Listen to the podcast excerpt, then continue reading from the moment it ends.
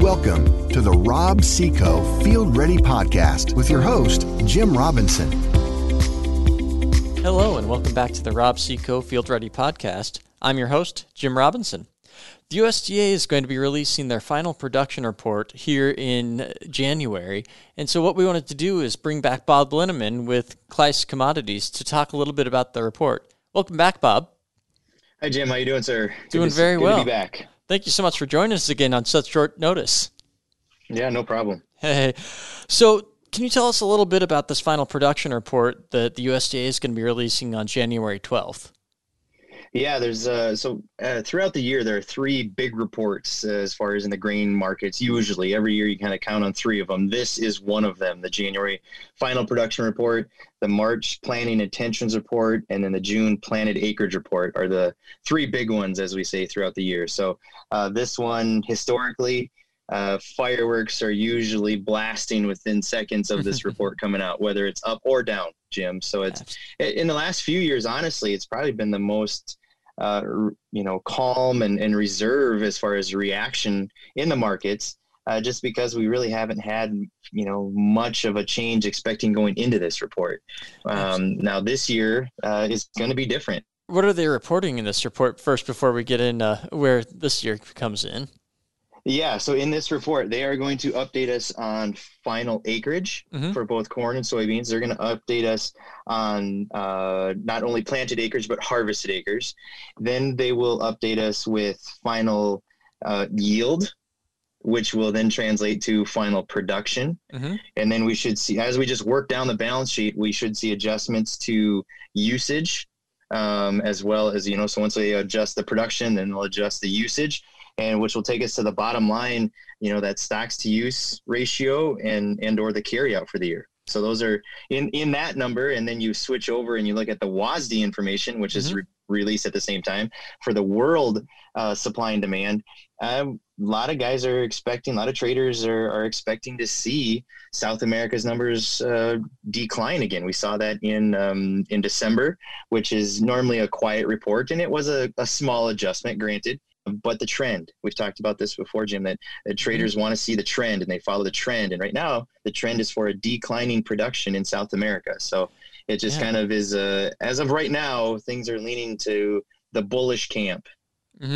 Absolutely. I mean, a decreased production in South America. And if there is a decrease in production in this crop report coming out, what could that possibly do to the markets? That's a great question. I mean, you can see in the last pull up any daily chart on any website, and you can kind of see what the market has done based on all of these expectations of a declining South American crop, of a tightening supplies in the United States. Russia came out with their adjustments to exports for their wheat crop, and that kind of gave life to the wheat market in the U.S. here on the Kansas City and Chicago board side of things. So it's just been every news story that has come out, it seems like, is aiding the bulls. Now, I would say that the bulls were due those news stories. It's been a long time since we've been able to have that much bullish information hit the market kind of on a consistent basis. So we went through, a few years, it felt like, where we couldn't scratch and get anything for a bullish story. And now it seems like the overwhelming amount of headlines are favoring those bulls. But, as to answer your question, what could happen in the markets? It'd have to be a pretty big cut in production on the overall total to South America, Jim, to really see those numbers impact prices. I think most everyone is expecting another smaller trim in total production, but they still are going to produce a big crop. There's no second guessing that. The number of acres that they continue to increase every year, they're going to continue to produce bigger and bigger crops just by the nature of it, without a major disaster. So everyone, I think, is focusing on more what happens in the United States. Where do we end up with the United States? And really the supply and demand, how do you adjust production and then adjust usage? And look at the bottom line of those balance sheets, Jim. It's going to come down to, especially in soybeans, where is our carryout? Do we maintain a triple-digit carryout? Are we going to be over or under 100 million bushel carryout? And that is a huge question right now. And I think overwhelmingly traders are more interested in that than what they are in any possibility of what a bullish corn number could look like. It just, you've seen soybeans rally here recently, and here we're record this, but the bounce has been, 50, 60 cents. And you see corn move a nickel, those types of things, Jim. It's hard to see corn just be so slow when beans are moving so quickly. So that's a tough one to look at, but. Absolutely. Yeah. The soybean market's moving a lot more than the corn market. And a lot of that's driven by, as we talked before, increased demand over what initial expectations were, or at least what they were, early on in the summer or last spring. So with this report coming out, what do you expect to show for the U.S.? Do you think it's going to be an increase in carryout, a decrease in carryout? Do you have any hints on what that might be? Yeah, it's a great question. Honestly, the trade is looking for production to probably decline a little bit based on surveys. We've seen a lot of private analytical firms kick out their customer-based surveys, and I think the trade is expecting some type of decline there. So when we factor that into the idea of, especially in soybeans, where the USDA hasn't really adjusted exports. And we talked briefly last time about how the export game and the big demand for soybeans is what's kind of driving this price hike and this price rally. And now if we come in and we see the USDA trim back production a little bit more and make some type of bullish adjustment to exports, which traders are expecting, and they're kind of ramped up prices into that does question, the idea of, can we maintain 100 million bushel carryout, Jim? And can stocks to use ratio stay above 3%? And there's a lot of question marks out there, Jim, that a lot of traders are expecting this thing to get really tight. And, similar years, like we talked last time as well, 2013, 14 and 14, 15, in those years, 13, 14 for sure, we had to import soybeans. We the U.S. had to import soybeans that year, and a lot of folks are expecting that this may be another year that we have to import soybeans to get us through the summer. So if that unfolds, Jim, the fireworks, like I said before, it could get interesting. Absolutely. So there could be an awful lot of movements one way or another, because a lot of people have already, have estimates on what could happen, likely a decrease in production in soybeans, potentially less than 100 million bushels in carryout in soybeans.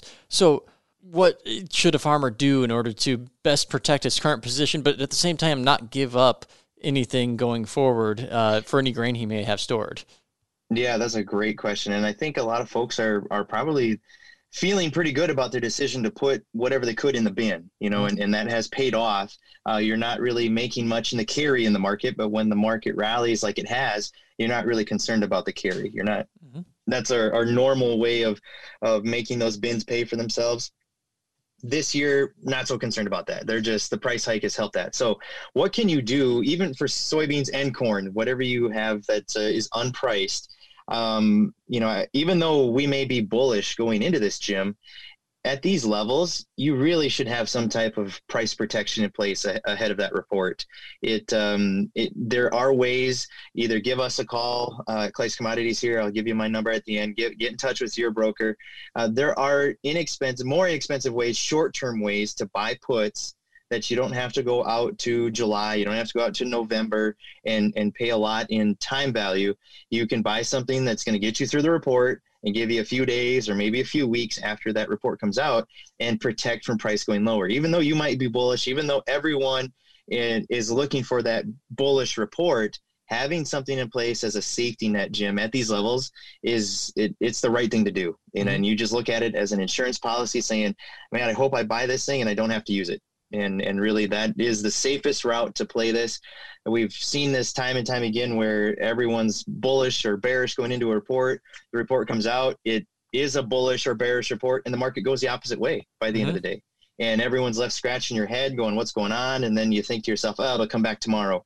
It doesn't come back the next day. And then the next day, it still doesn't come back. So don't get caught in that when there are opportunities, especially at these levels. You can afford to pay that dime or 15 cents or whatever it ends up costing to protect what you have that's unsold, what's in the bins, especially at these levels, Jim. Exactly. And as we record this episode shortly before Christmas, a lot of these prices are really profitable prices on a per bushel basis. And so protecting that profitability is really, really important.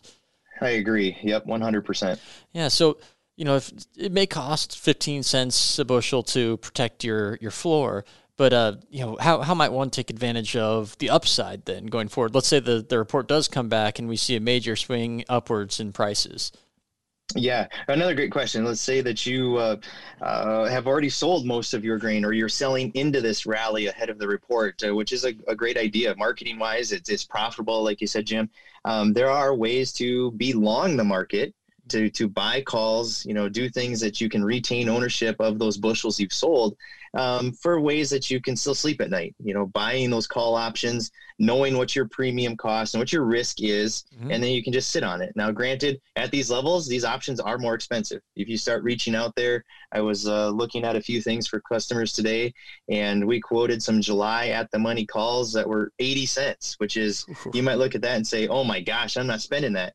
Well, and you know, I don't want to dissuade anyone from being in the market and partaking, but at the same point, you have to manage that position. Whatever position you put in place when you are using puts or calls or any type of marketing strategy, you have to manage it.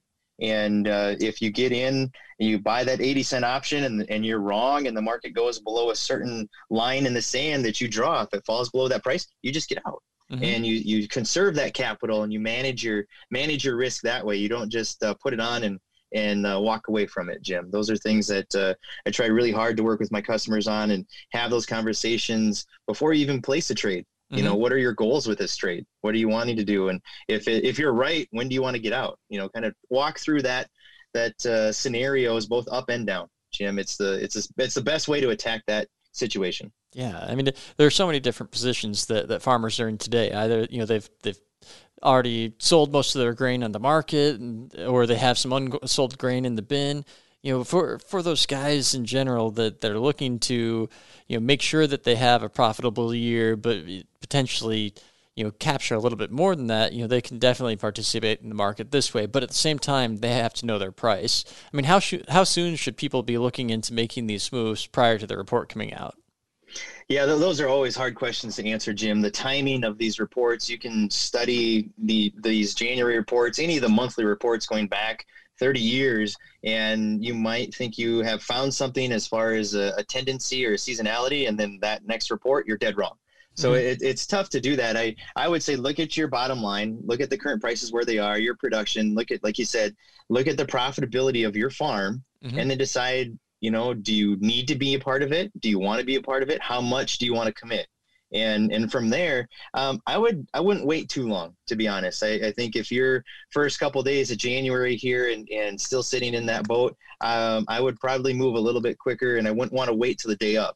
You might miss a little bit on the top. You might get real close to the top and the market fall down. That's all fine. You're taking part in a bigger move is what you're looking at. You're not trying to nail the top within a nickel. You're just trying to play in the game as far as when it really starts to make its next leg higher. That's what you're after. Exactly. Now, to shift a little bit, you know, as we're looking at, you know, we've been talking about, you know, unsold grain or grain that's currently in the bin, but looking into 2021's crop, how are you advising a lot of your customers right now on what they're considering? I mean, you said it yourself that there are bigger price swings in soybeans right now than there is in corn. So what's your discussion with your customers going like? Yeah, so actually having a lot of those conversations, Jim. So this is a good point. You know, on Monday or Tuesday, I had a handful of guys sell some cash beans off the combine for $10. To their local elevator, just a semi loader too, just a couple thousand bushels, but that's where we're starting. And that's a great place to start. Absolutely nothing wrong with that. We turned around and we bought some mini contracts in the July futures to try to retain ownership of those bushels a little bit, just because we think that there is still more upside to this, but at $10 cash beans, that's profitable. That works well. You know, when you look at the acreage battle that we talked about last time, Jim, I think that still is out there. I think that's a real possibility this spring. The corn to bean ratio right now, just before this meeting started, I think I calculated at 2.59. That heavily favors soybeans. Oh yeah, for new crop. I mean, big time. So corn is going to have to buy some acres somehow. You know, and you've got December corn trading right underneath 420 here today, with November beans knocking on the door at 1090. And if this bean market continues to move, corn again is gonna follow along. When that corn really comes to life and gets exciting, that's, I think, is when the battle for the acres is going to have to ensue, because we're at a 2.9 or a 2.59 ratio. If it goes to 2.69, 2.75, I mean, if that continues to rise, it just is going to make it harder for the corn guys to sit back and say, wow, I should plant a lot of corn at those levels. It doesn't make sense, you know, so something has to change there. And I do think corn has some potential, but it just is going to be a little bit slower, like we talked at the beginning, a little bit slower than the soybeans will. Exactly. I mean, it's a dynamic system between corn and beans and how those acres work. I mean, we could see local basis playing a really big role in dictating what local acres look like.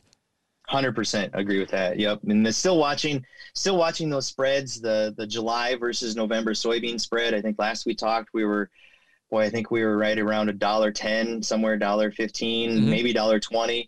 I think today it traded $1.57 on that spread. So it's going to continue to rally. I think there's should be a fair amount of optimism in that as it continues to go forward. And I'm going to use that and recommend others use that as kind of a barometer to watch. If that starts rolling over and falling apart, then the game could be over. You know, this rally could be over for a little while. So just continue to watch that spread. Yeah.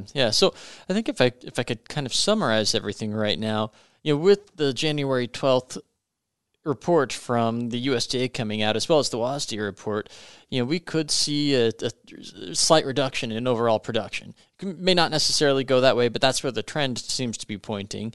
And so what that could ultimately do is cause some pretty good movements in the market overall, especially for beans, as beans tend to be moving a lot more than corn is at the moment. And so what farmers can do at the moment is look at any bushels they have in the bin and potentially, if those bushels are unsold, put a put on them so that they can protect their bottom, and then look for any opportunities they have to cover that spread and capture some of the upside that may be coming. You know, at the same time, if things have already been sold or marketed already, you know, there are opportunities to, it may be a little bit expensive, but to capture some of the upside and some additional profitability. What the farmer really needs to do is look at their own individual profitability, decide if they want to participate in this market swing or not, but then also be looking into their 2021 crop and getting an understanding of how much should they market today right off the combine, you know, how much should they hold in the bin for a longer period, and ultimately decide what acres make the most sense given the current corn to soybean ratio. That sounds like a great summary, Rob. That was a great summary. Perfect. Well, hey, Bob, thank you so much for coming and joining us again on the episode. Yeah, Jim, I appreciate the opportunity. Thank you, sir. Thank you. So, as always, be sure to tune in on the 1st and 15th of every month for new episodes. And until then, stay field ready. Thanks for tuning in to this episode of the Rob-See Co. Field Ready Podcast. Join us next time to be field ready.